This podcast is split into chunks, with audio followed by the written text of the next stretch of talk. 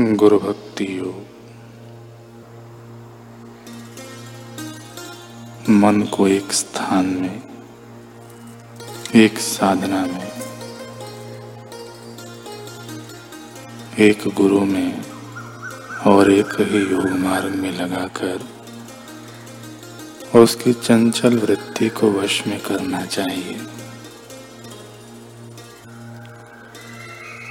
ईश्वर ने आपको तमाम प्रकार की सुविधाएँ अच्छा स्वास्थ्य एवं मार्ग दिखाने के लिए गुरु दिए हैं।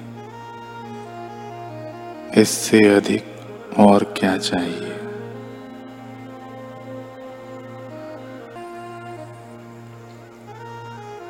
गुरु एवं शास्त्र आपको मार्ग दिखा सकते हैं। आपके संशय दूर कर सकते हैं।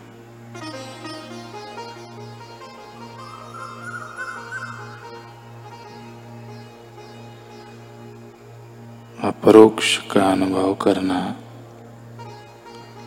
आप पर निर्भर रखा गया है। भूखे व्यक्ति को स्वयं ही खाना चाहिए, जिसको सख्त खुजली आती हो, उसे खुद ही खुजलाना चाहिए। कुछ वर्ष तक अपने गुरु की प्रत्यक्ष निगरानी में और उनके सीधे एवं निकट के संपर्क में रहो। आप धीरे और नियमित प्रगति कर सकेंगे।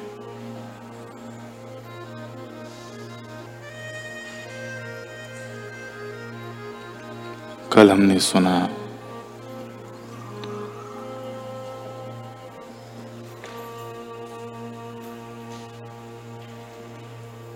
कि स्वामी भास्करानंद जी के पूछने पर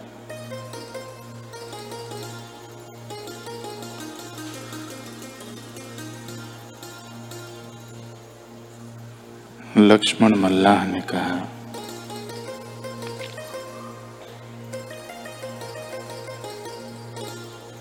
कि पता नहीं मुझे क्या पता। भास्करानंद जी ने पूछा था कि बता मल्लाह तुझे नहीं बनना महान।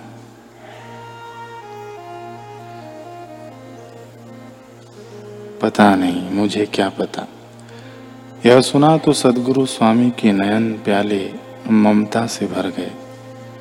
जैसे जब माँ को अपने शिशु पर प्यार आता है तो उसके सीने से दूध छलकने लगता है। वैसे ही जब गुरु माँ में प्रेम उमड़ता है तो आशीष बरसने लगता है। मल्लाह भी तो शिशु था, जिसे अपनी कोई सुदबुद नहीं थी।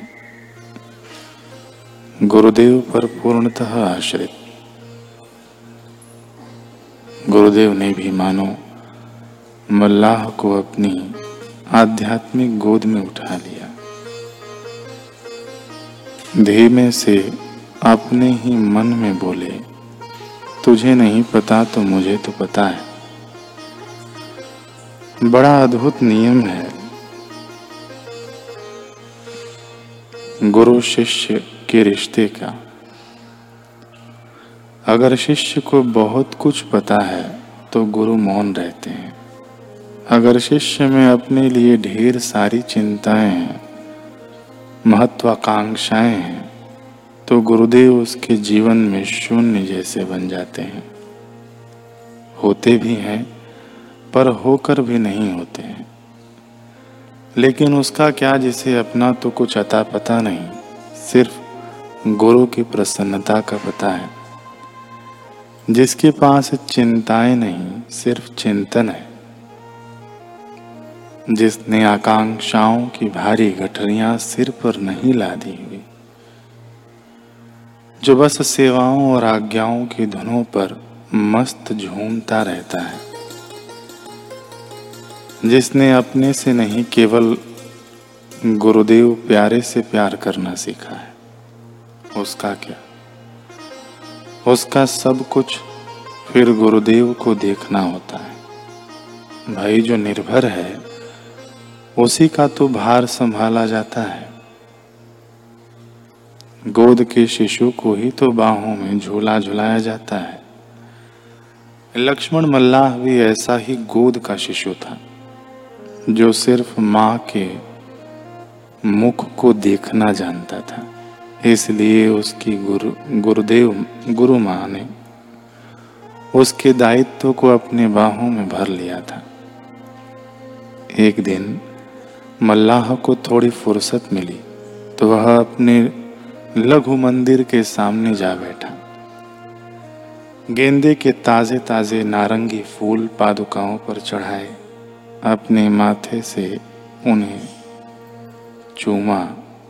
गुरु नाम का स्मरण किया और फिर डिबिया खोलकर चुटकी भर चरण धोली ली, बिंदी लगाई।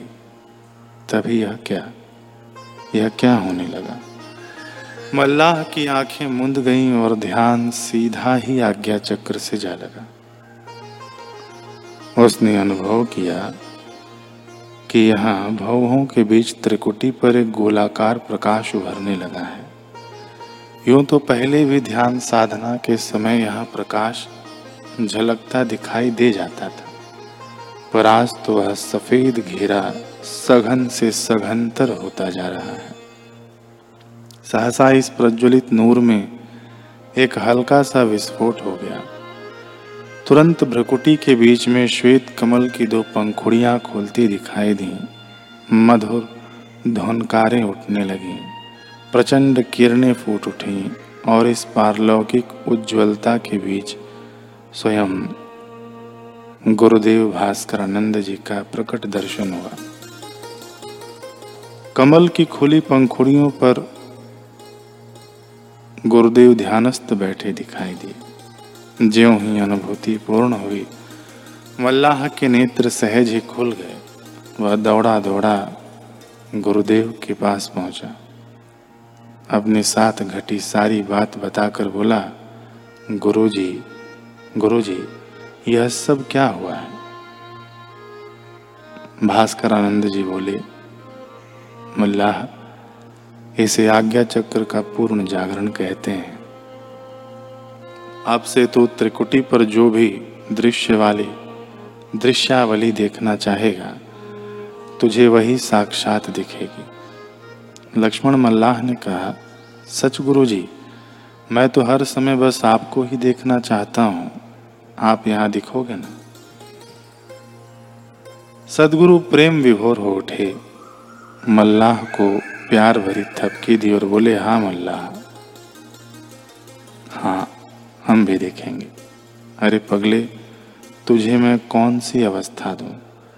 तेरी गुरु भक्ति के आगे सारी अवस्थाएँ छोटी हैं। तूने तो परम अवस्था देने वाले, यानी अपने सदगुरु को ही पा लिया है। अब तेरे लिए क्या पाना शेष है? कुछ भी तो नहीं। मल्लाह सहजता और सरलता से हाथ जोड़े बैठा था। निस्संदेह, उसके जैसे गुरु भक्तों की प्राप्ति देखकर भगवान शिव ने गुरु गीता में कहा होगा यत पाद रेणु वे नित्यम का संसार वारिदौ सेतु बंधाय तेनाथम देशिकम तम उपासमाए अर्थात गुरुदेव की चरण धूलि का एक छोटा सा कण सेतु बंध जैसा है। उसके सहारे महाभव सागर सरलता से पार किया जा सकता है। ऐसे परम गुरुदेव की मैं पूजा उपासना करूँगा, ऐसा भाव हर शिष्य का होना चाहिए।